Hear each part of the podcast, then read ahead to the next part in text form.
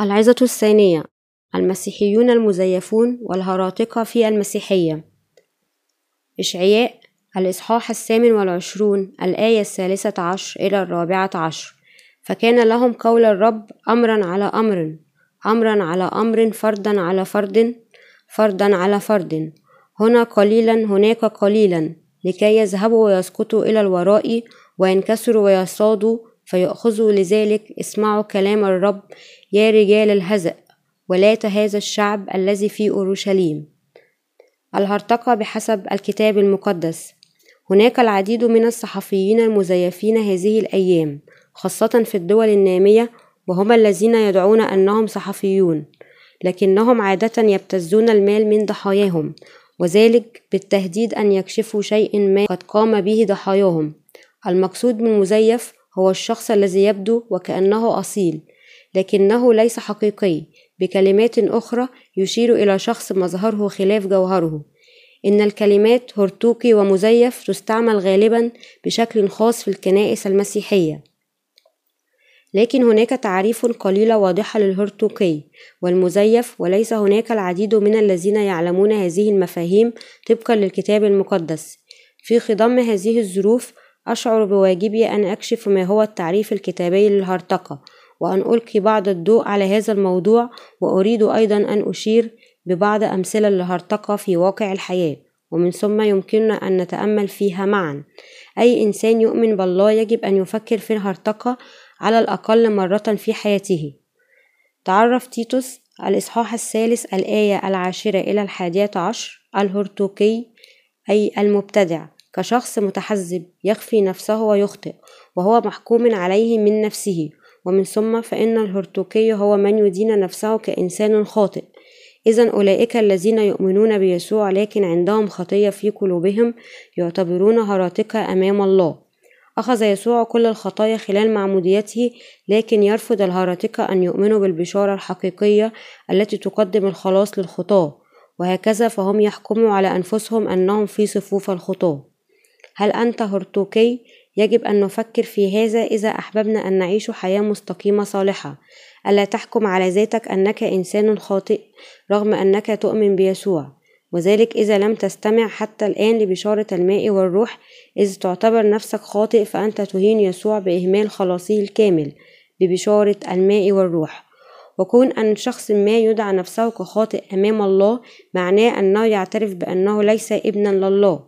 وعلى ذلك فإن على أولئك الذين يعترفون ليسوع يا رب أنا إنسان خاطئ أن يعيدوا النظر في إيمانهم. كيف يمكنك أن تؤمن بيسوع وما زلت تدعى أنك إنسان خاطئ؟ بينما يسوع أخذ كل خطايا العالم وخلصك تماما من الدينونة الأبدية. كيف يمكن أن تنكر عطيته المجانية للخلاص وتعرف نفسك كإنسان خاطئ بينما أخذ يسوع كل خطاياك بمعموديته؟ وقد حكم بشكل شامل بسببها على الصليب. ويعتبر مثل هؤلاء الناس هراطقة لأنهم يتطوعون أنهم خطاة خلافا لما تعلمه كلمة الله.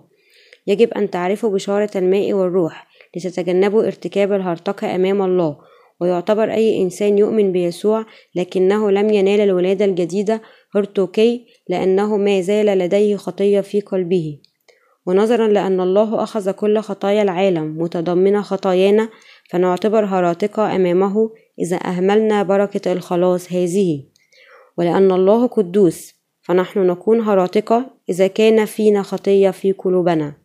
وإذا نريد حقا أن نصير أبرارا فيتعين علينا أن نؤمن ببشارة معمودية يسوع ودمه على الصليب. أصل الهرطقة طبقا للكتاب المقدس. لنلقي نظرة على ملوك الأول الإصحاح الثاني عشر الآية الخامسة والعشرون إلى السادسة والعشرون. وبنى يربعام شكيم في جبل أورفرايم وسكن بها ثم خرج من هناك وبنى فنوئيل وقال يربعام في قلبه الآن ترجع المملكة إلى بيت داود كان يربعام واحد من أتباع سليمان وعندما فسد سليمان في سنواته الأخيرة تمرد يربعام على الملك. وبعد ذلك أصبح ملك الأسباط العشرة لإسرائيل في وقت رحبعام ابن سليمان. وكان أول تخوف ليربعام عندما أصبح ملك إسرائيل هو أن شعبه ربما يعود إلى يهوذا حيث يوجد الهيكل. لذا جاء بفكرة لكي يمنع حدوث ذلك فقد صنع عجلين من ذهب في بيت إيل ودان وأمر شعبه أن يعبدوهما. قال في ملوك الأول الإصحاح الثاني عشر الآية الثامنة والعشرون فاستشار الملك وعمل عجلي ذهب وقال لهم كثير عليكم أن تصعدوا إلى أورشليم هوذا إلهتك يا إسرائيل الذين أصعدوك من أرض مصر. أقام واحد في بيت إيل والآخر في دان وأخبر شعبه أن يعبدوها. على الرغم من حقيقة كون هذا خطية رهيبة وعلاوة على ذلك أقام كهنة بشكل تعسفي ليقودوا العبادة. بعد هذا الأمر لم يرجع يربعام عن طريقه الردية بل عاد فعمل من أطراف الشعب. ككهنة مرتفعات من شاء ملاه يدعو فصار من كهنة المرتفعات. ملوك الأول الإصحاح الثالث عشر الآية الثالثة والثلاثون. هذا هو أصل الهرطقة. حتى الآن يقيم الهراطقة ككهنة من أي واحد يتطوع أن يقوم بعمل الله. أي شخص يتخرج من كليات اللاهوت يمكن أن يصبح خادم داعية مبشر وشيخ حتى إذا لم يكن مولودا بثانيا من الماء والروح. كيف يمكن لواحد غير مولود ثانيا أن يصير خادما؟ إذا أقيم مثل هذا الشخص ككاهن فإن الكنيسة التي تنتخبه تصبح مصنع لإنتاج الهراطقة ولنفكر مرة أخرى عن أصل الهرطقة أولا استبدل يربعام الله بالعجولة الذهبية لكي يدعم قوته السياسية. ثانيا كرس أي شخص تطوع ليصبح كاهنا بكلمات أخرى. كرس أناسا عادية ككهنة ونفس الأمر يتم هذه الأيام. أن تاريخ الهرطقة مستمر بشكل جيد بعد وقت يربعام وأولئك غير المولودين ثانيا من الماء والروح لا يجب أن يسمح لهم أن يصبحوا كهنة هل يمكن لأي واحد فقط تخرج من المعاهد اللاهوتية أن يصبح خادما أو مبشرا؟ هل جيدا لهم أن يخدموا الله على الرغم من حقيقة أن الله لا يوافق عليهم؟ أبدا فقط أولئك الذين أعترف بهم الله يجب أن يسمح لهم أن يصيروا خدامه وأولئك الذين يعترف بهم الله هم المولودين ثانيا من الماء والروح. مكتوب في ملوك الأول الإصحاح الثاني عشر الآية الخامسة والعشرون إلى السادسة والعشرون. وملوك الأول الإصحاح الثالث عشر أن خطية يربعام أغضبت الله ويجب أن نعرف كلنا هذه القصة. وإذا أخذنا وإذا أحدنا لا يعرفها يجب أن يرجع للكتاب المقدس ويجدها. فكر ثانيا إذا كنت تستبدل الله بعجول ذهبية في خدمتك هل أنت بالصدفة تؤكد على البركات الدينوية خشية أن أتباعك يرجعوا لبشارة الولادة الثانية من الماء والروح هل تخبر أتباعك أنهم يمكنهم أن ينالوا الشفاء من المرض إذا آمنوا بيسوع؟ هل تخبرهم أنهم سيباركون بالممتلكات؟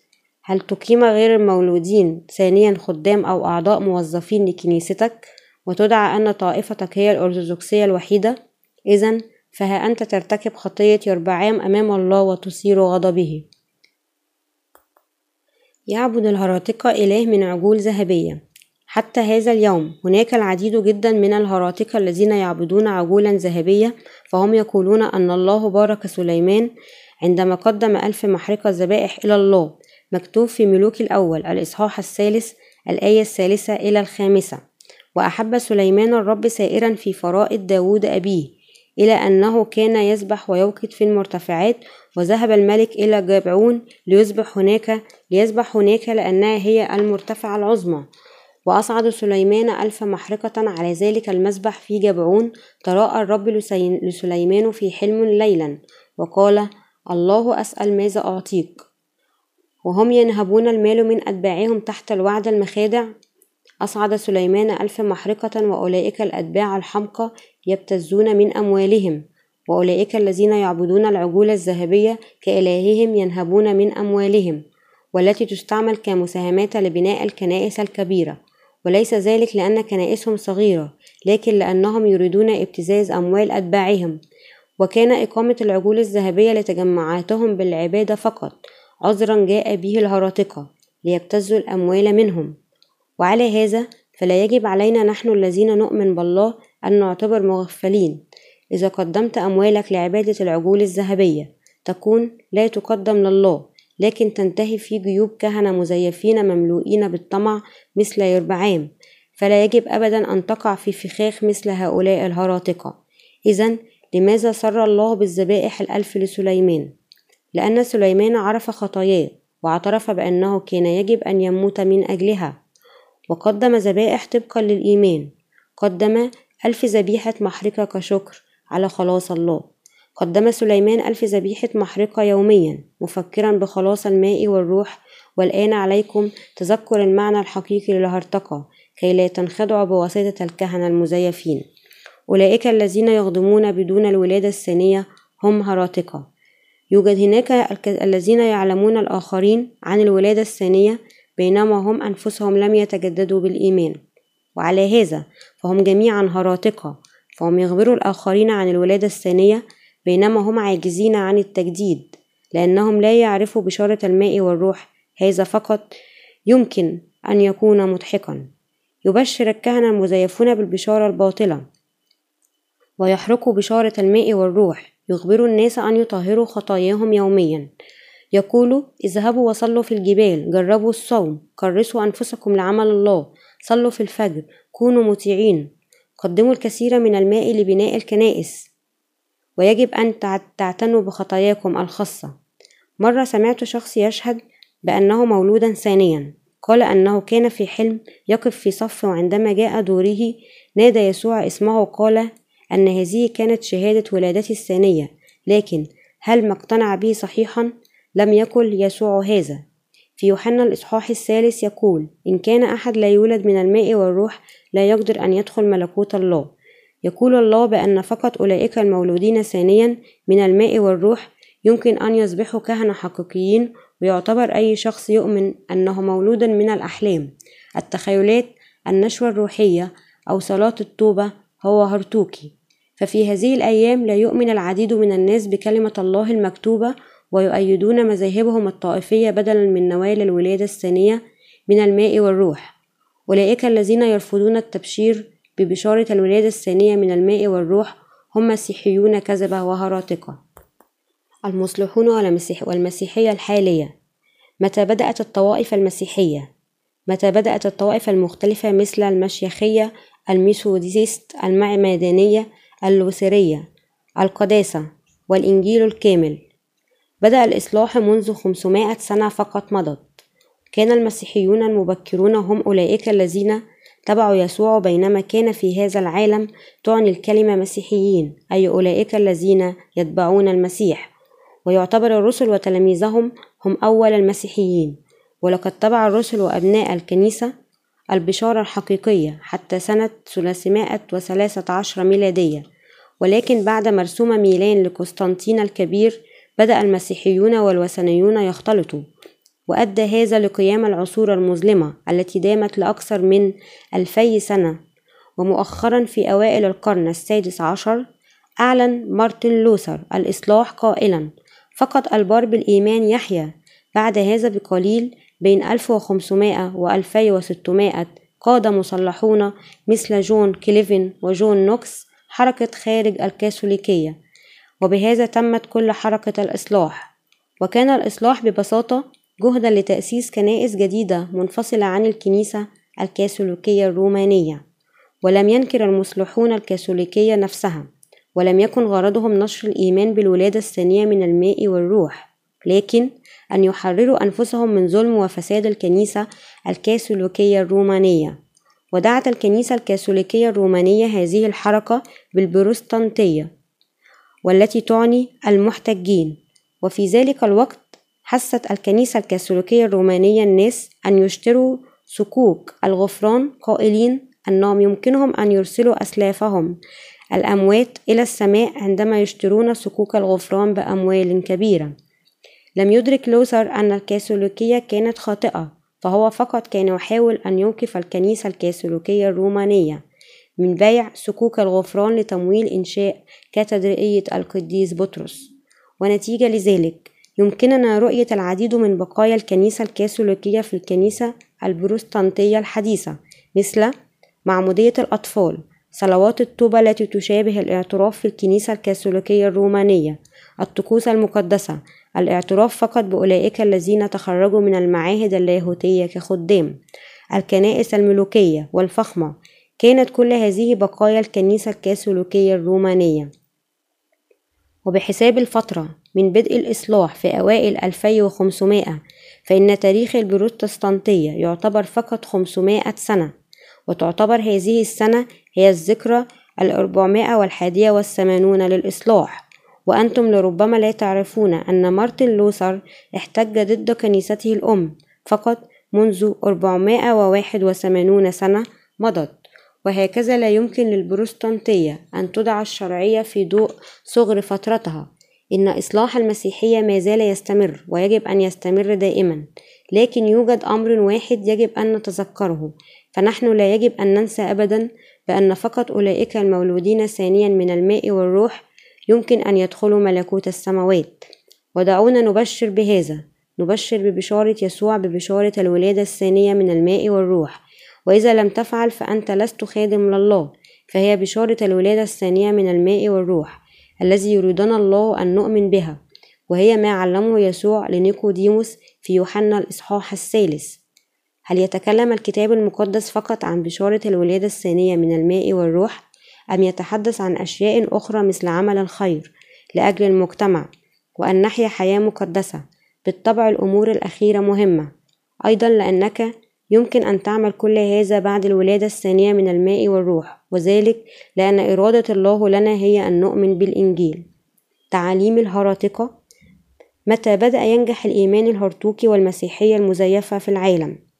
عبد بنو إسرائيل الله الواحد حتى انقسموا لمملكتين في زمن يربعام كما هو مكتوب في ملوك الأول إصحاحات الثاني عشر والثالث عشر. ومنذ ذلك الوقت قبل مجيء المسيح لهذا العالم. بدأ الإيمان الهرطوقي ينجح وهناك العديد جدا من الهراطقة في هذه الأيام.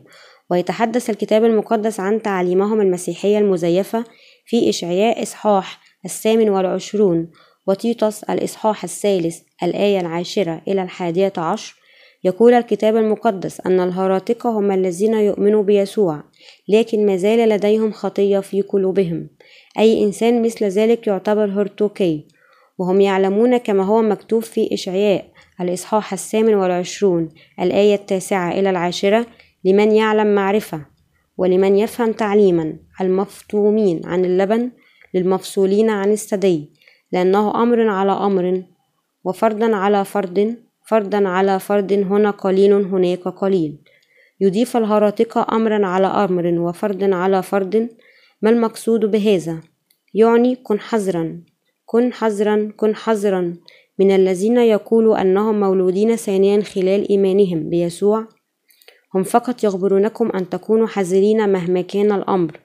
يخبرونكم أن لا تستمعوا أن لا تذهبوا خشية أن تسقطوا في الهرطقة ولكن إذا علينا على يقين جدا أن إيمانهم أرثوذكسي لماذا لا يستطيع صد أولئك الذين يقولوا بأن معتقداتهم تخالف كلمة الله؟ يا له من أمر يرسى له يدعون أنهم المسيحيون الأرثوذكسيون ولكنهم ليس لديهم الكلمات ليصدوا بها الهراطقة فالمسيحي الحقيقي. يمكنه أن يربح أي هرطوكي بكلمة الله. وفي هذه الأيام يجلب الذين يدعون أنهم مسيحيون أرثوذكسيون المولودين ثانيا ويعتبرونهم كهراطقة فقط لأن معتقداتهم مختلفة. كيف يمكن أن نكون هراطقة بينما نؤمن ببشارة الماء والروح؟ إذا بشر المدعوين هراطقة ببشارة الماء والروح فيكونوا هم المسيحيين الأرثوذكسيين الحقيقيين.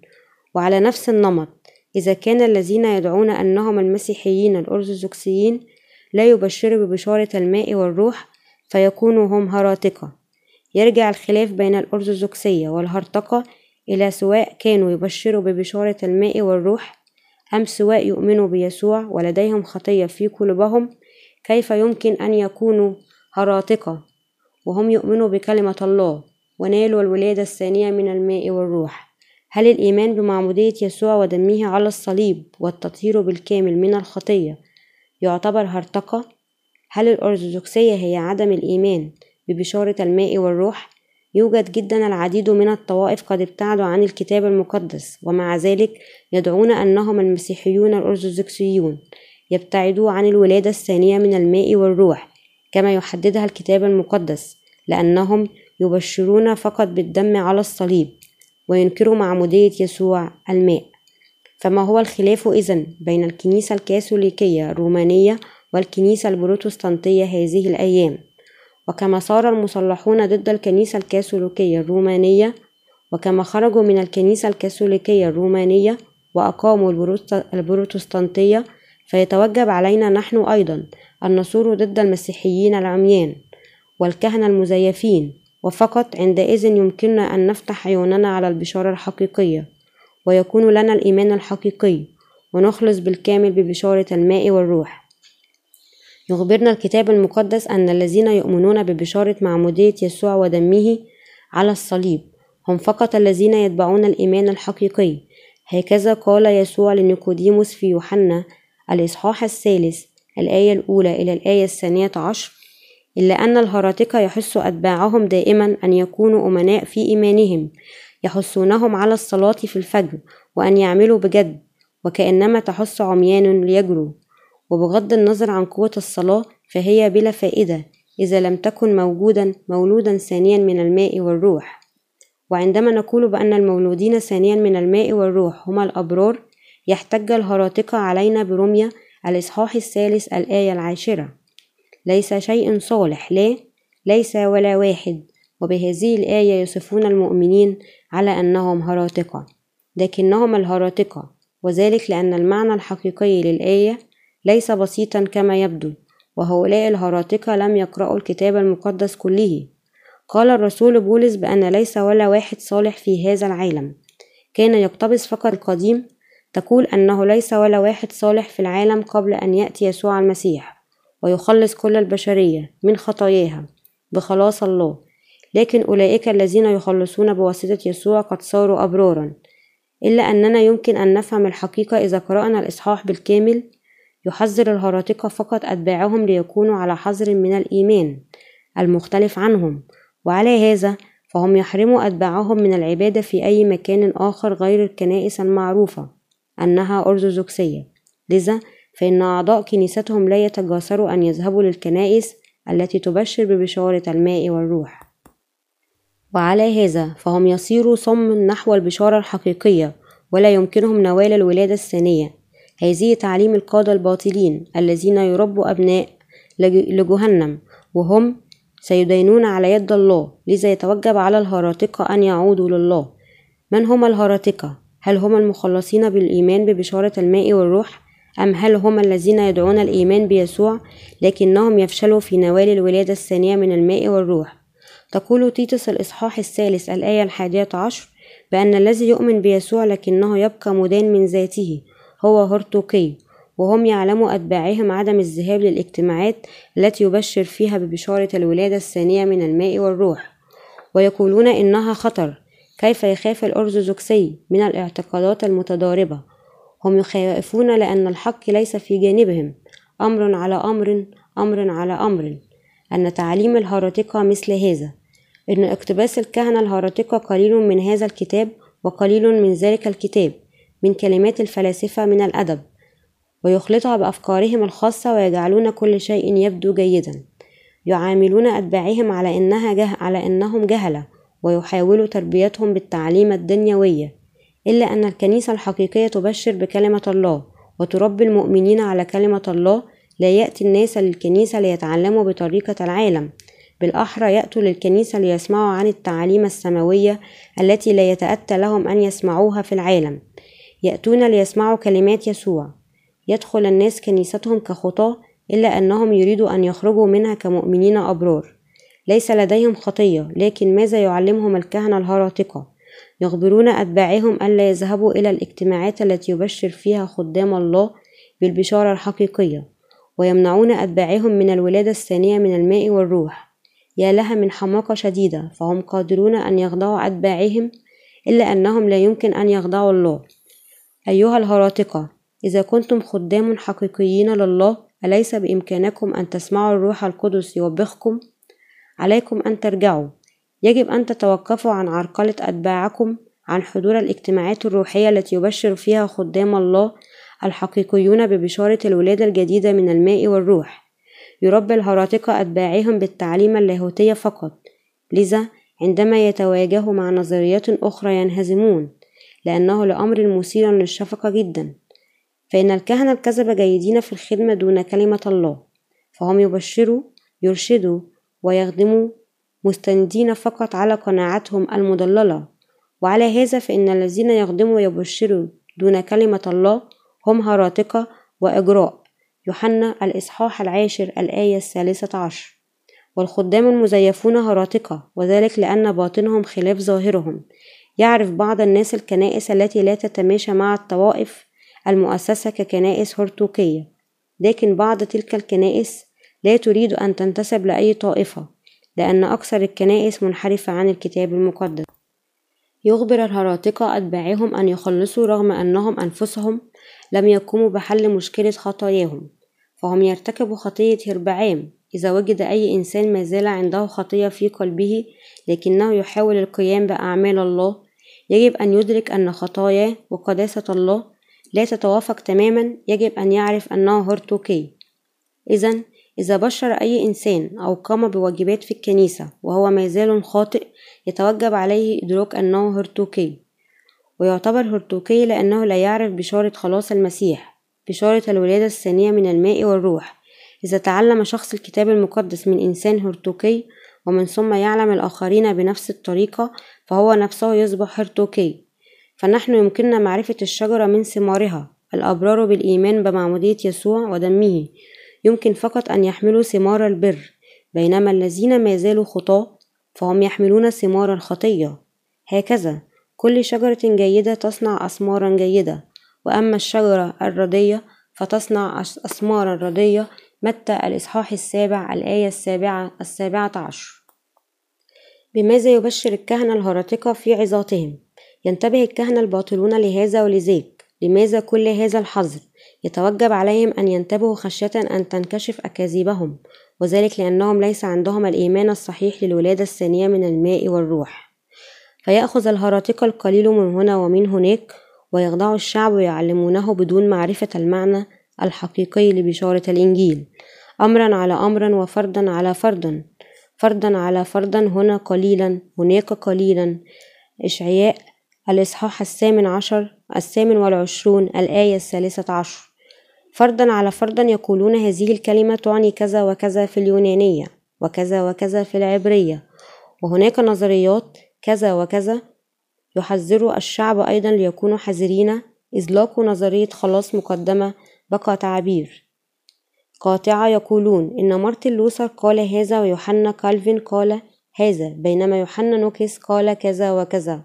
ونحن نعتقد أنهم جميعا يفهمون بطريقتهم الخاصة. فهم لا يعرفون ما يتحدثون عنه ولا ما يثقون به. فالذي عنده الإيمان الحقيقي يمكن أن يظهر الحقيقة بتعابير قاطعة والمؤمنون الصادقون يمكنهم أن يخبروا بوضوح الفرق بين المولودين ثانيا وغير المولودين ثانيا.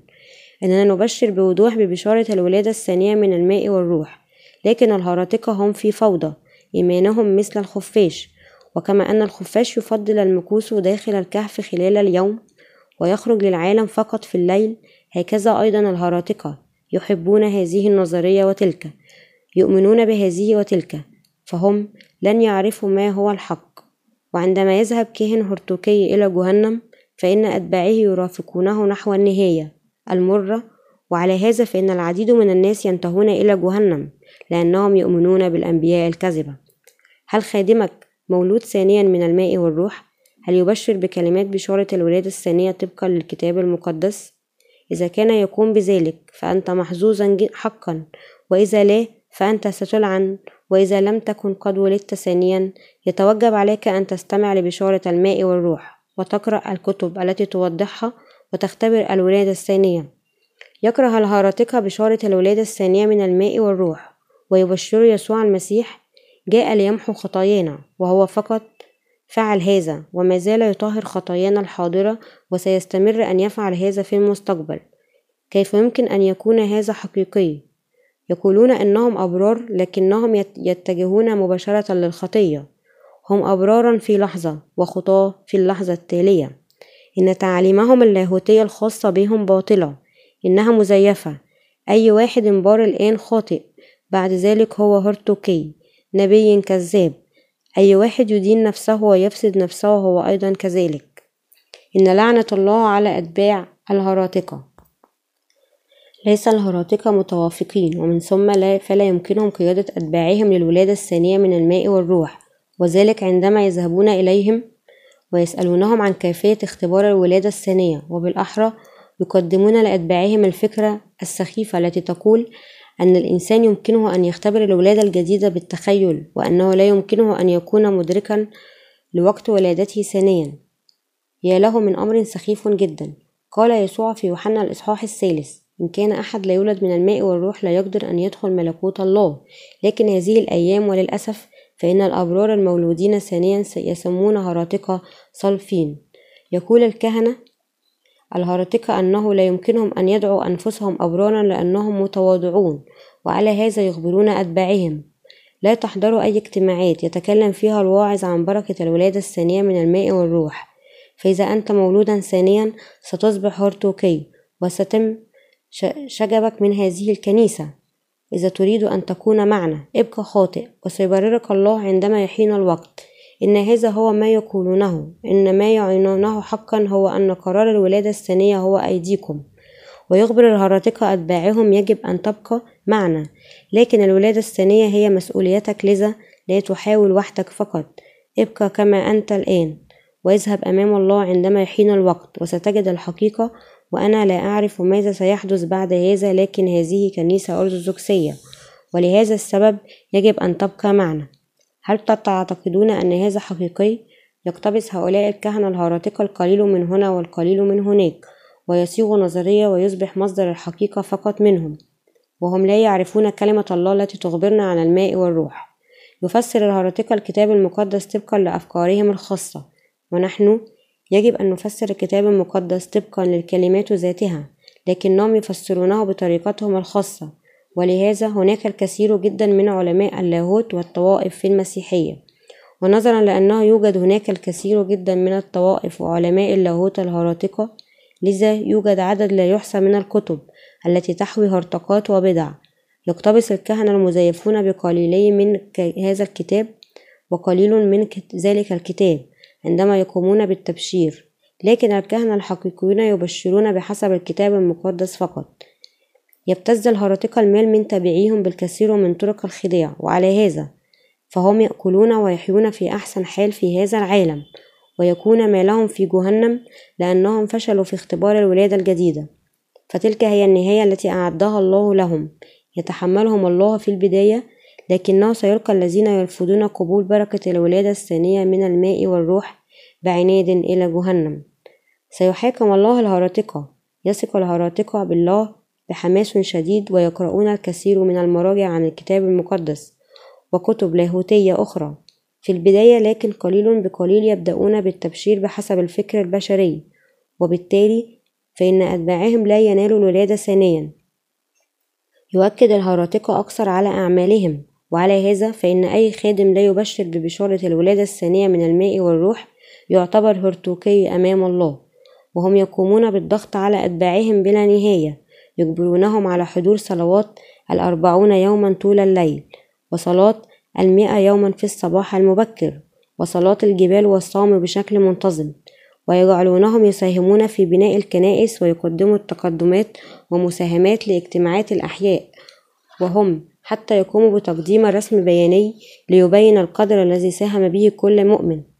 لا إنه فقط بالنظر لثمار أعمالهم يمكن أن نرى أنهم هرطقة تحل لعنة الله على أتباعهم أيضا الخدام الذين يبشرون دون اختبار الولادة الجديدة. هم وأتباعهم كلهم تحت لعنة الله. يحاول الهرطقة قراءة عقول أتباعهم. يبكي الكهنة الهرطقة يوميا. هم يجب أن يكونوا متيقنين أنهم ينالوا رضا رؤساء الشمامسة والشماسات والشيوخ وعامة الشمامسة وحتى العلمانيين وهكذا يتقدمون يوميا يتصرفون كمنافقين يوميا. مقدس ورحوم هم ممتلئون بالخطية لكنهم يجب أن يقولوا أشياء مقدسة لذا يصبحون أكثر نفاقا مع مرور الأيام. قال واعظ مرة إنها لعنة أن نقوم بالخدمة بدون الروح داخلنا. إن ما يعنيه هذا هو أن القيام بعمل الله بدون خلاص هرطقة وحياة ملعونة. إذا كنت واحد من هؤلاء الهراطقة يجب أن تختبر الولادة الجديدة من الماء والروح. أي إنسان يؤمن بيسوع لكن لم يختبر الولادة الجديدة يعتبر هرطوقي وكل شخص يجب أن يعود إلى بشارة الولادة الثانية والروح لأنه فقط الأبرار المولودين ثانيا من الماء والروح. يمكن أن يبشروا ببشارة الإنجيل للآخرين يصرخ الهرطقة لأجل السلام فقط. قال إشعياء الإصحاح الثامن والعشرون الآية الرابعة عشر إلى الخامسة عشر لذلك اسمعوا كلام الرب يا رجال الهزأ ولات هذا الشعب الذي في أورشليم لأنكم قلتم قد عقدنا عهدا مع الموت وصنعنا ميثاقا مع الهاوية. الصوت الجارف إذا عبر لا يأتينا لأننا جعلنا الكذب ملجأنا وبالغش استنرنا. من هم رجال الهزأ هنا؟ هم الذين يبشرون بكلمة الله ويخلطوها بأفكارهم واعتقاداتهم الخاطئة. مهما كانت أفكار الواعظ مهما كان الفكر اللاهوتي الذي يقوله هو يجب أن يقدم تفسير حقيقي للكتاب المقدس. لكن الكهنة الهراطقة يبشروا بالكتاب المقدس بالطريقة التي يعتقدون أنها مناسبة وهؤلاء هم رجال الهزء قد عقدنا عهدا مع الموت وصنعنا ميثاقا مع الهاوية الصوت الجارف إذا عبر لا يأتينا. يقول الهراطقة بأن الصوت لن يأتي إليهم. يخبرون الشعب بعدم القلق ورغم أن الدمار وجهنم ينتظرونهم لكنهم يقولون لا تقلقوا. الدمار وجهنم ليس لكم. لذا يجب أن تبتعدوا عن أولئك الهراطقة إذا أردتم الحياة. يقول الهراطقة بأنه لا يتوجب عليكم اختبار الولادة الثانية من الماء والروح. هل هذا حقيقي؟ لا بالتأكيد لا. فأنت لا يمكن أن تدخل ملكوت السماوات ما لم تولد ثانيا من الماء والروح. هل هو أمر جيدا ألا ندخل ملكوت السماوات؟ وهذا كما لو أنك تسأل أهو أحسن حسنا أن تحترق في جهنم. لا حاجة للقول. فالجواب لكل السؤالين لا. لنؤمن جميعنا ببشارة الولادة الثانية من الماء والروح وندخل ملكوت السماوات معا. يضل الكهنة الهراطقة الناس ويقولون لهم أن يؤمنوا فقط بيسوع ورغم إنهم يبكوا خطاة فلن يذهبوا لجهنم هل يعتني يسوع بكل بك حتى إذا كنت إنسانا خاطئ؟ هل يمكن أن يذهب الإنسان الخاطئ للسماء؟ هل يمكن أن تتجنب جهنم مع أنك خاطئ؟ هل مكتوب في الكتاب المقدس أنك لا تذهب لجهنم عندما تؤمن بيسوع مع أنك عندك الخطية في قلبك؟ يقول الهارطقة بأنهم قد عقدوا عهدا مع الموت لكي لا يأتي الموت لهم. يقولون أن المؤمن يمكن أن يتجنب دينونة جهنم حتى إذا لديه خطية في قلبه. هل تعتقد أن هذا يحدث بهذه الطريقة حقا؟ يحس الهراطقة الناس على الثقة ويقول أن الموت وجهنم لا ينتظرونهم ويعينون أولئك غير المولودين. ثانيا ليكونوا شمامسة شيوخ وخدام لكنهم يجب أن يعرفوا بأن نهايتهم جميعا هي جهنم لأنهم لا يؤمنوا ببشارة الماء والروح ولكن ما يتوجب عليهم القيام به هو أن يثبتوا في أتباعهم الإيمان ببشارة الماء والروح هل يظل المؤمنون حتى إذا كانوا خطاة مستحقين للدخول في السماء؟ هل يمكن أن يذهب الإنسان الخاطئ للسماء؟ هل يقول الكتاب المقدس أن الخطاة يمكنهم أن دخول السماء؟ لا هل يوجد هناك بر بالخطية؟ لا هذه تعليم الهرطقة واللاهوت المزيف. يقول الكتاب المقدس أجرة الخطية موت رمية الإصحاح السادس الآية الثالثة والعشرون. فهذا هو ناموس الله يرسل كل الخطاة إلى جهنم لكن كل أولئك المولودين ثانيا من الماء والروح يرحب بهم في السماء. الصوت الجارف إذا عبر لا يأتينا لأننا جعلنا الكذب ملجأنا وبالغش استنرنا. يتكلم الكهنة العراتقة بالكلمات التي تؤثر ويؤمنون بشكل قوي أنهم لن يذهبوا لجهنم رغم خطاياهم التي في قلوبهم ولأنهم يخنقوا وراء اللاهوت الباطل. فلا يمكن لله القيام بأي شيء ليساعدهم فهم يثقون بأفكارهم اللاهوتية فقط. ولأنهم يثقون بلاهوتهم بدلا من كلمة الله فهم هراطقة وخطاة مصيرهم لجهنم وفي ذلك الحين يوجد العديد جدا منهم هناك. يهتم الهراطقة والكهنة المزيفون فقط بالمال فهم طماعون. ما مقدار المال الذي سيقدمه هذا الرجل لكنيسته إذا جاء إليها؟ يفكرون بالعشور الذي سيقوم بدفعها ويعتبر هذا فقط بمثابة عبادة العجل الذهبي. برجاء دعني أصبح ناجح. اجعلني أحصل على الكثير من المال يا رب. يعلم الكهنة المزيفون الناس أن يصلوا مثل هذا. يقولون إذا آمنت بيسوع سيكون لديك الكثير من المال وستمر بينما أنت مكذب وستكون ناجح في عملك.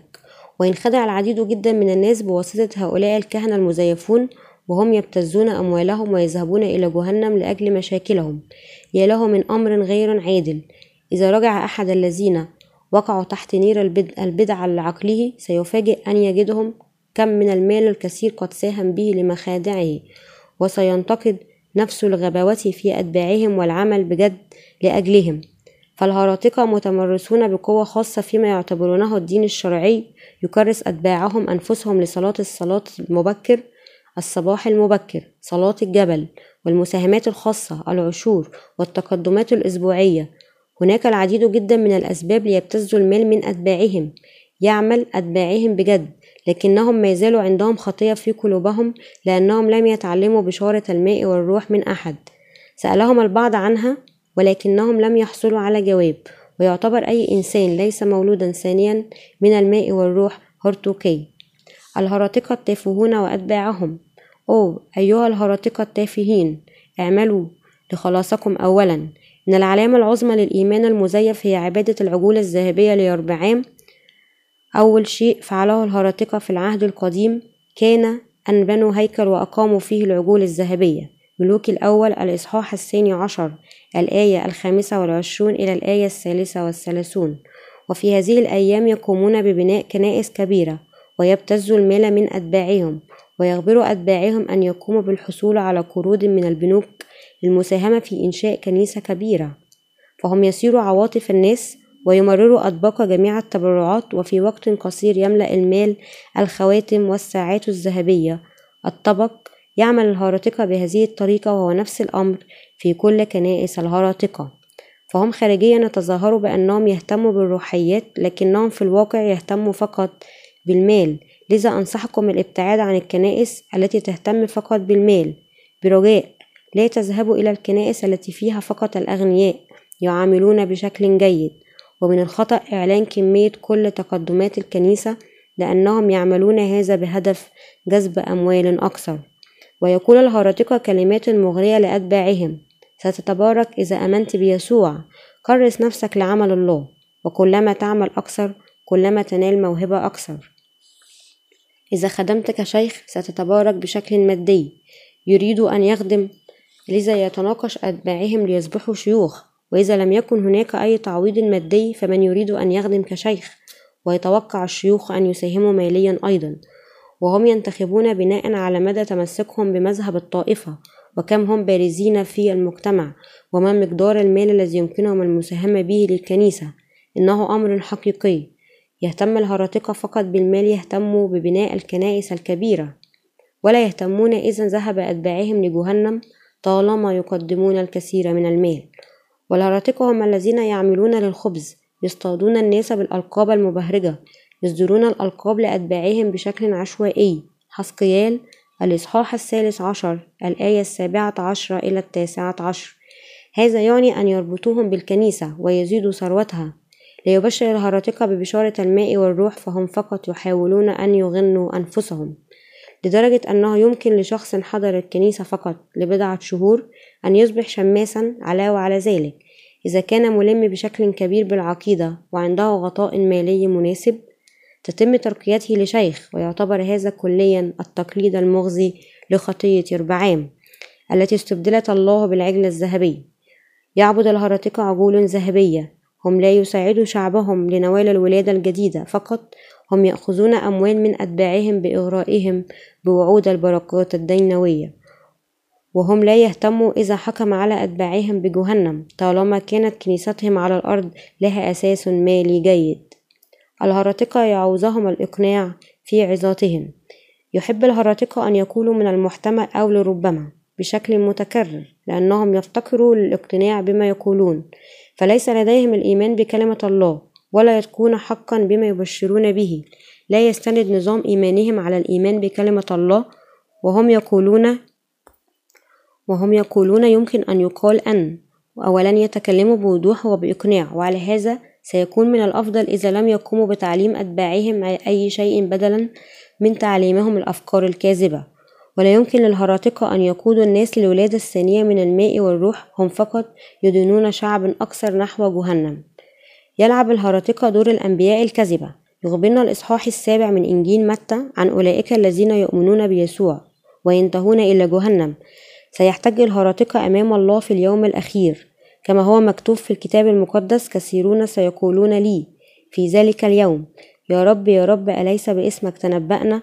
وباسمك أخرجنا شياطين وباسمك صنعنا قوات كثيرة فحينئذ أصرح لهم أني لم أعرفكم قط. اذهبوا عني يا فاعل الاسم. متى الإصحاح السابع؟ الآية الثانية والعشرون إلى الثالثة والعشرون. فهم لا يؤمنون أن يسوع طهر كل خطايا البشر وهم لا يؤمنوا ببشارة الماء والروح. فاعل الاسم ماذا يعني هذا؟ يعني أنهم يخبرون الناس أن يؤمنوا بيسوع بينما هم ما زالوا لديهم خطية في قلوبهم. وأنت ربما تتساءل ما هو الخطأ في هذا لكنها خطية خطيرة ضد الله. عندما يبشر الإنسان الخاطئ لأناس آخرين عن ضرورة الإيمان بيسوع هو لا يمكن أن يقودهم للولادة الثانية لأنه هو نفسه لم يولد ثانيا من الماء والروح. إذا الهرطقة فقط ينتجوا خطاة يؤمنون بيسوع. إنها خطية ضد الروح أن تمارس الإسم. لا يؤمن الهرطقة بكلمة الله ولا يبشر ببشارة الإنجيل كما هي مكتوبة فهم فقط يبتزوا أموال من أتباعهم هم خطاة مع أنهم يؤمنون بيسوع يحاولون أن يقودوا الآخرين بينما هم ليسوا مولودين ثانيا أنفسهم بهذه الطريقة يمارسون الإسم. يعتبر الهرطقة تزييف باهت للأبرار. لا تنخدعوا بأولئك الوعاظ الكذبة الذين يقولون أنهم خطاة لا تقدموا لهم أموالكم لا تقدموا أموالكم التي تكسبوها بصعوبة لأولئك الخطاة لماذا تعطي أموال لأولئك الوعاظ الذين لا يمكنهم مساعدتك فيما يخص خطاياك؟ إذا أردت أن تقدم المال لكنيسة على الأقل انتظر حتى تطهر خطاياك خلال بشارة الماء والروح.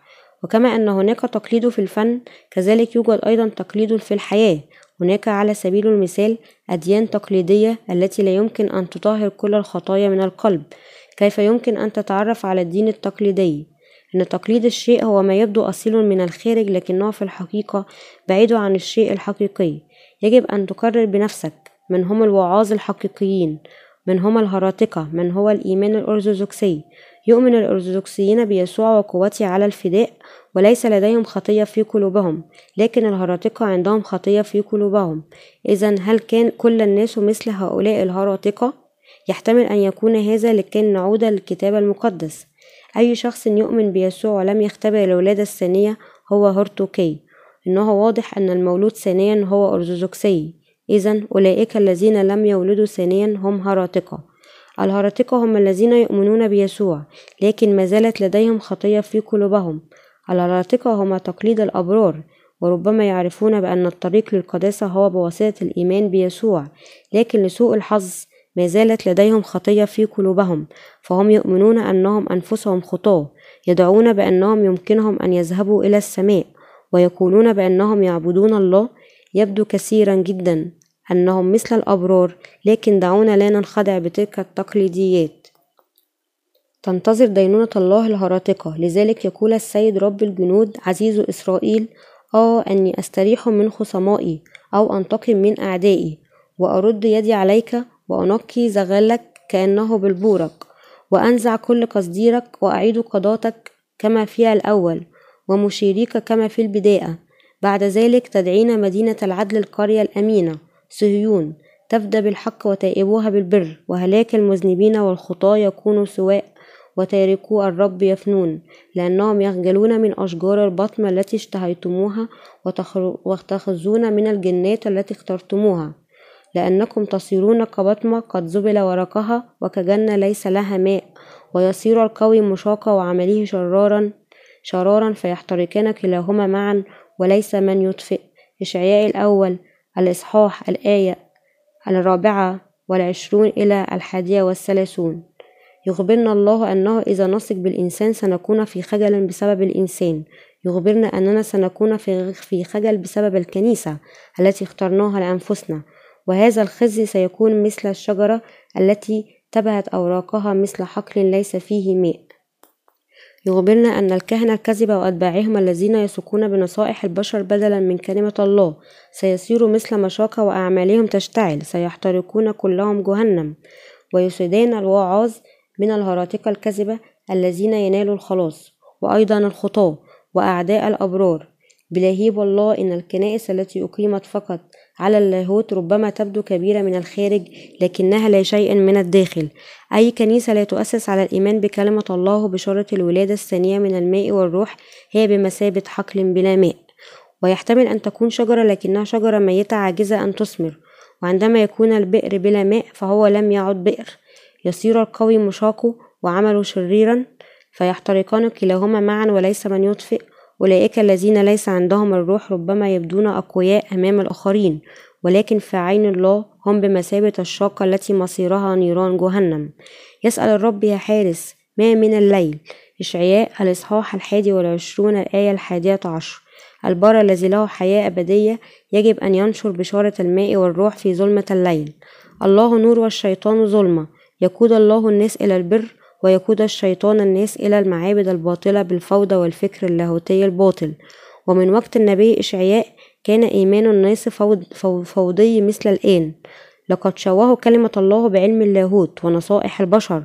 ضللوا شعب إسرائيل بالمنتجات الفوضوية بالإنسان بشكل كبير حتى أن الله قرر أن يتخلص منهم جميعا. انزع كل قصديرك وأعيد قضاتك كما في الأول ومشيريك كما في البداية. أن الذبائح التي لا تقبل أبدا من قبل الله هي مثل سبيكة القصدير خليط من حق الله ونظريات البشر. لن يقبل الله أبدا الذبائح المختلطة وربما تبدو طاهرة لعين الإنسان. لكن إذا كانت مختلطة بتعليم الإنسان المخطئة فتكون مختلطة بالتلوثات وهكذا تكون غير مقبولة أمام الله.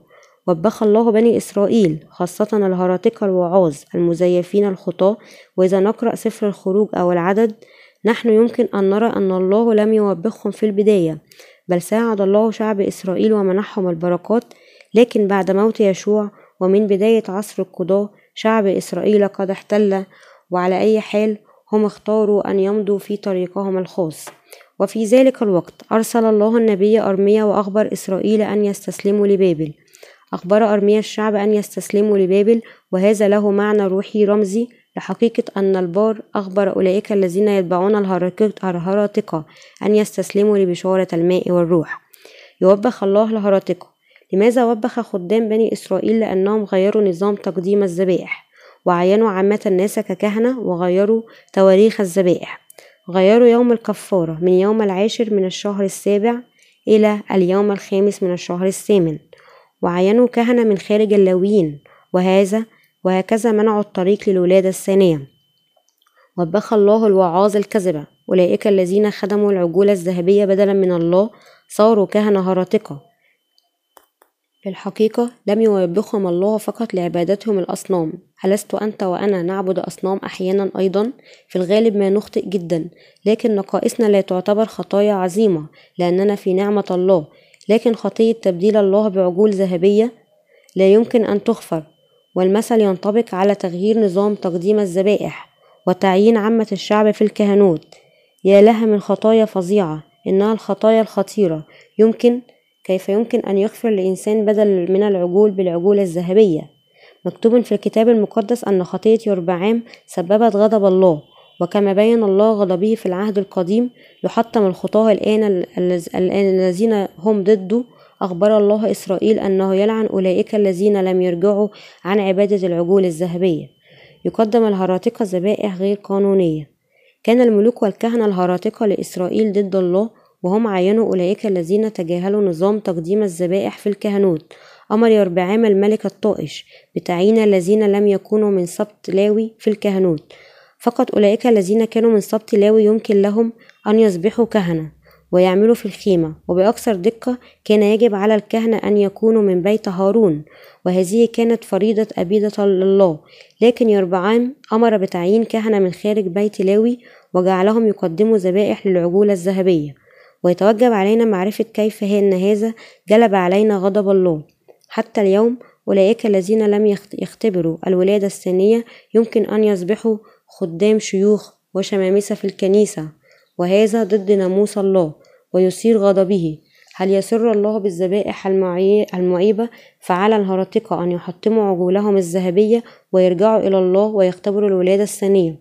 يقول إشعياء الإصحاح الأول الآية العاشرة إلى السابعة عشر اسمعوا كلام الرب يا قضاة صدوم. اصغوا إلى شريعة إلهنا يا شعب عمورة. لماذا لي كثرة ذبائحكم؟ يقول الرب. اتخمت من محرقات كباش وشحم مسمنات وبدم عجول وخرفان وتيوس ما أثر حينما تأتون لتظهروا أمامي من طلب هذا. من أيديكم أن تدوسوا دوري لا تعودوا تأتون بتقدمة باطلة. البخور هو مكره لي. رأس الشهر والسبب ونداء المحفل. المحفل لست أطيق الاسم والاعتكاف. رؤوس شهوركم وأعيادكم بغضتها نفسي صارت علي ثقلا مللت حملها. فحين تبسطون أيديكم استر عيني عنكم وإن كسرتم الصلاة لا أسمع أيديكم مليان دما. اغتسلوا تنقوا اعزلوا شر أفعاله أفعالكم. من أمام عيني كفوا عن فعل الشر تعلموا فعل الخير. اطلبوا الحق انصفوا المظلوم واجدوا لليتيم حاموا عن الأرملة. وإذا قرأنا هذه الفقرة بحذر يمكن أن نفهم أن القادة الدينيين لإسرائيل كانوا مخلصين جدا. لكن على الرغم من ولائهم فقد هلكوا لأنهم قدموا الذبائح الخاطئة وعصوا ناموس الله. ويمكن أن نفهم أنهم لم يتبعوا ناموس الله عندما قدموا ذبائح معيبة وهم لم يحترموا كلمة الله. كان هؤلاء الزعماء مكرسين جدا لدرجة أنهم قدموا عددا لا يحصى من الذبائح أمام الله. ويقول الكتاب المقدس بأن الدم كان تدفق مثل نهر داخل الخيمة. لكن عندما نظر الله إلى ما قاموا به قال بأنها كانت مثل خطية عمورة فلقد رأى أنهم كانوا يقدمون ذبائح أمامه لكن في الحقيقة هم كانوا يخطئون وقال أنه كان من الأفضل أن لا يقدموا ذبائح من الأصل فهم لم يريدها. وعندما قدموا الذبائح أمام العجول الذهبية لم يمكن لله أن يغفر لهم خطاياهم ولم يحتمل أكثر. أخبرهم أنهم يجب أن يقدموا ذبائح طبقا للطريقة التي أوصى بها وإذا لا سيكون أفضل لهم أن يقدموا ذبائح من الأصل. فقد كانت ذبائحهم لا تقدم لله بالطريقة الصحيحة ونتيجة لذلك. أخطأ الكهنة ضد الله وأنتم يجب أن تعرفوا بأن خدمة الله والقيام بعمله دون تطهير خطاياكم هي خطية خطيرة أمامه. يشبه الهرطقة معلمو المدارس. يبدو الهرطقة مقدسين من الخارج فعندما يقفون على المنبر يظهرون مؤثرين جدا لدرجة أن الكثير ينخدع بمظهرهم ويبدون منطقيين جدا وينهون مواعظهم دائما بتحذير الناس ليكونوا صالحين. أي نوع من العظات هذا؟ ما هو الفرق بين عظاتهم ودروس المعلمين؟ كنيسة الله هي المكان حيث يأتي المولودين ثانيا معا ليعبدوا الله فقط. هذا النوع من الكنائس هو الكنيسة الحقيقية. لتحاول الكنيسة الحقيقية لله أن تعلم كيف تنصرف أمام الله. إن واعظ الكنيسة الحقيقية يبشر ببشارة الماء والروح بغض النظر عن ضعفك. فقد طهر الله كل خطاياك. يخبر الوعاظ الهرطقة أتباعهم. اعمل هذا واعمل ذاك. يضعون أحمال ثقيلة عليهم لكنهم أنفسهم لا يرغبون أن يرفعوا إصبعهم ليحركوها. يشتري الواعظ الهرطوقي لطفله كمان غالي ويرسله في الخارج ليدرس. كيف يمكن لكاهن أن يتحمل هذا؟ من أين يحصل على هذه الأموال؟ إذ كان لديه هذه الأموال ألا يجب أن يصرفها للتبشير بالإنجيل. هل يجب أن يملك الواعظ سيارة غالية؟ أهل من واجبه أن يركب سيارة فارهة ليكون موقرا. الواعظ الذي يسوق سيارة غالية هو لص عندما لا يمكن لشعبه حتى لا يتحملوا أن يشتروا سيارة قديمة. كيف يكون من حقه أن يملك آخر موديل يمكننا معرفة الواعظ الهرطوقي فقط بأننا ننظر إلى أعماله. يطلب الوعاظ الهرطقة المبالغ الكبيرة من المال تدفع بعض الكنائس لوعاظهم أكثر من عشرة آلاف دولار في الشهر وهذه فقط الدفعة الرسمية. هذا غير الأجور التربوية وأموال الكتب أجور العناية بالطفل وأجور الزيارة لمقابلة القليل من الناس. وما زال بعض منهم يشتكون بأنهم لا يدفعون لهم كفاية يحصلون على عشرات الدولارات في الشهر ويطلبون أكثر. هل عشرات الآلاف دولار فئات فتاة لا قيمة لها يجب أن يكون الواعظ راضي بما يكفيه؟ فقط ليبشر بشهورة الماء والروح. فالواعظ الحقيقي يأخذ تعزية وسلام من الله لكن الواعظ الهرطوكي الذي ليس عنده يطلب السلام بالتعويض المادي مثل هؤلاء الوعاظ في الحقيقة يعبدون عجول ذهبية. إن كنيسة الله تدعى صهيون أحيانا ليس هناك كنيسة جميلة مثل صهيون إن كنيسة الله هي المكان حيث يبشر ببشارة الماء والروح. قال إشعياء الإصحاح الأول الآية الحادية والعشرين كيف صارت القرية الأمينة زانية ملانة حقا كان العدل يبيت فيها. وأما الآن فالقاتلون يصف أشعياء كنيسة الله قائلا كان العدل يبيت فيها. الله عادل ومنصف ولأننا ناقصون لأننا نسل آدم ومولودين بالخطية. جاء يسوع إلى هذا العالم ليطهرنا من خطايانا بالماء والروح. هكذا الله عادل. وفي العهد القديم عندما عرف الشعب بأنهم غير كاملين قدموا ذبائح لله. أنا عملت الشر في كذا وكذا. أنا كنت مخطئ ومن ثم فقد نالوا مغفرة لخطاياهم اليومية. وكانوا قادرين أيضا أن ينالوا مغفرة لأجل خطايا السنة دفعة واحدة في يوم الكفارة. وبشكل مشابه في العهد الجديد جاء يسوع المسيح إلى هذا العالم وعمد وصلب ليطهر خطايا البشرية بشكل نهائي. لكن في خدمة السنة الجديدة العديد من الناس يبكون ويتوبون يا رب. أرجوك اغفر لي خطايا السنة الماضية وأرجوك باركني في السنة الجديدة. أولئك الناس هم هراطقة إذا ما هي حقيقة الولادة الثانية من الماء والروح؟ جاء يسوع إلى العالم منذ ألفين سنة مضت طهر خطايا البشرية بشكل نهائي وهكذا خلصنا من الخطية إلى الأبد. خلصنا من كل خطايا العالم بالماء والدم. لكن إذا طلبنا المغفرة يوميا ماذا يقول؟ كيف صارت القرية الأمينة زانية ملانة حقا كان العدل يبيت فيها وأما الآن فالقاتلون أي واحد يدعى يدعو نفسه خاطئ هو هرطوكي لا يستطيع الكهنة الهراطقة أن يبشروا ببشارة الولادة الثانية من الماء والروح. يدعو إلى هنا أولئك الذين يؤمنون به ويطلبوا المغفرة. قتل فحيث أنهم يطلبون المغفرة ويقولوا أنهم أيضا خطوب هل يتوقعون أن يسوع يرجع ويموت من أجل خطاياهم مرة ثانية؟ إن معمودية وصليب يسوع هما حقيقة الخلاص. في بطرس الأولى الإصحاح الثالث الآية الحادية والعشرون يقول بأن معمودية يسوع هي مثال خلاصنا. مات يسوع المسيح مرة ليخلص البشرية من الخطية. طهر خطايا البشرية دفعة واحدة وقد قام بعد ذلك ثلاثة أيام بعد ذلك. ويجلس الآن عن يمين الله. عمد يسوع المسيح مرة ومات مرة على الصليب ليخلصنا من الخطية إلى الأبد. عمد على يد يوحنا المعمدان عندما كان بعمر ثلاثون سنة ومات مرة ليخلصنا من كل خطايا العالم. ألا يعني هذا أن الدينونة قد تمت لكل الأزمنة؟ إذ يقول الهرطقة أنهم ما زالوا خطاة فهم يطلبون منه أن ينزل مرة ثانية ويصلب ثانيا. في الحقيقة هو يجب أن يستمر في عمل هذا كل مرة يطلبون منه المغفرة. أولئك الذين يؤمنون ببشارة الماء والروح في قلوبهم يخلصون من الخطية إلى الأبد ويصبحون أبرارا ويذهبون إلى السماء لينالوا بركة الله. والحياة الأبدية كل من يقابل البار يمكن أن يخلص خلال الماء والروح. ويصبح واحدا من شعب الله المبارك. أي واحد يطلب الخلاص البار أمام الله سيبارك. دعونا نقرأ إشعياء الأول الإصحاح الثامن عشر الآية العشرون. هلما نتحاجج يقول الرب إن كانت خطاياكم كالقرمز تبيض كالثلج. إن كانت حمراء كالدودي تصير كالصوف. إن, شئت إن شئتم وسمعتم تأكلون خير الأرض. وإن أبيتم وتمردتم تأكلون بالسيف لأن فم الرب تكلم. يخبرنا الله أنه إذا نحن كنا مطيعين لبشارة الماء والروح سنأكل خير الأرض. لكن إذا نرفض ونتمرد سنهلك بالسيف. قال إلهنا تعالوا الآن وهلما نتحاجج؟ دعونا نتحدث. هل أنت غير كامل؟ هل أنت خاطئ؟ هل تحب نفسك أكثر من اللازم؟ هل بإمكانك أن تعيش بالوصايا؟ هل بإمكانك أن تعمل ما يفرضها الناموس؟ هل تعرف لكن لا يمكنك أن تمارس؟ إذا تعال إلي. مع أن خطاياك مثل القرمزي سيكونون أبيض كالثلج مع أنهم حمر مثل الدودي هم سيكونون كما الصوف هذه تعني أن الله خلص الخطاة بعدل وجعلهم أبرار.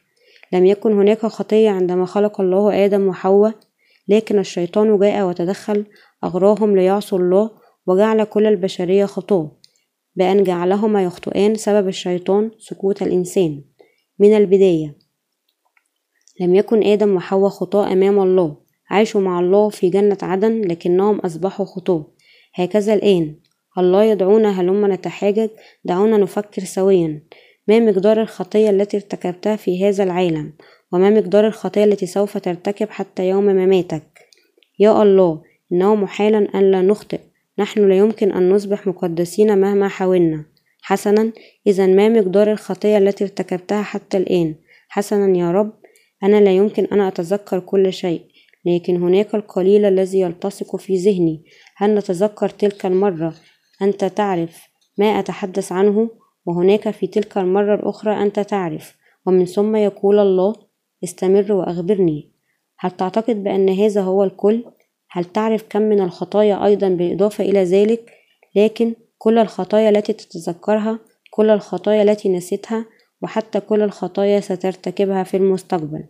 أنا محوتها كلها وإلى الأبد وليس فقط لك لكن لأبنائك وأبنائهم. حتى كل خطايا نسلك فأنا هو الله البار. طهرت خطاياكم دفعة واحدة. الله الذي طهر كل خطايا البشرية من خطية آدم حتى خطايا الإنسان الأخير. على الأرض هو الألف والياء البداية والنهاية. أنا هو المنقذ والله القدير. أنا هو يهوى الله الرحيم. سأرحم الذين يستحقون الرحمة وسأشفق على الذين يستحقون الشفقة. إذا طلبنا رحمته وكنا صادقين معه يمكننا أن ننال شفقة الله. أبونا يريد أن يباركنا كلنا. يريدنا أن نصبح جميعا أبرار من حبه وشفقته. يريد أن يجعلنا كلنا أبنائه الأبرار. أنه يريدنا أن نبيض كالثلج طهر يسوع خطايا البشرية بشكل نهائي خلال معموديته ودمه. فلو أن الكنيسة لا يمكنها أن تحل مشاكل الخطية في حياة كل المؤمنين فلا يمكن أن تسمى كنيسة الله الحقيقية. يأتي الناس للكهنة ويسألون عندي خطية ماذا أفعل؟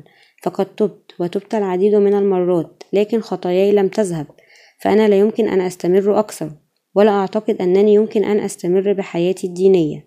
إذا لم يتمكن الكاهن أن يعطيه الجواب الصحيح لمشاكله سيكون هرتوكي لربما يقول الأمر يرجع لك إذهب وصل في الجبال وجرب الصوم أربعون يوما.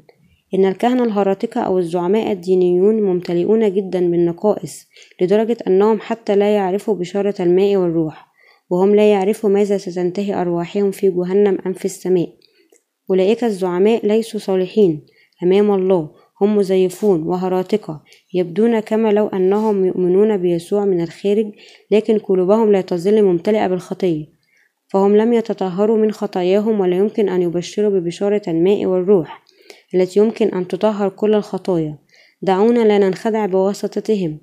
تقول تيتوس الإصحاح الثالث الآية العاشرة إلى الحادية عشر عن الهراطقة الرجل المبتدع بعد الإنذار مرة ومرتين أعرض عنه عالما أن مثل هذا قد انحرف وهو يخطئ محكوما عليه من نفسه. لأنهم يؤمنون بيسوع لكن دون اختبار الولادة الثانية. يدونون أنفسهم كخطاة يهملون ويدوسون بشارة الماء والروح ويقولون أنهم خطاة ذاهبين إلى جهنم. هم هراطقة في المسيحية. أي شخص يؤمن بيسوع وعنده خطية هو هرطوكي يختلف الهراطقة عن الله فالله قدوس لكنهم ليسوا مقدسين. أولئك الذين يؤمنون ببشارة الماء والروح يتطهروا من خطاياهم. لذا كل من يؤمن بيسوع لكن لديه خطية هو هرطوكي لذا يتوجب علينا أن نبقى بعيدا عن أولئك الذين يقولوا بأنهم يؤمنون بالله لكن ما زالوا خطاة. دعونا نبشر ببشارة الإنجيل لأولئك الذين لم يسمعوها حتى الآن وأولئك الذين يريدون أن يؤمنوا لكن لا يمكنهم لأنهم لا يعرفونها. دعونا نساعدهم ليختبروا الولادة الثانية. دعونا نصد أولئك الذين يفكون في طريق بشارة الماء والروح. نحن يجب أن نبشر ببشارة الولادة الثانية. من الماء والروح في جميع أنحاء العالم. آمين.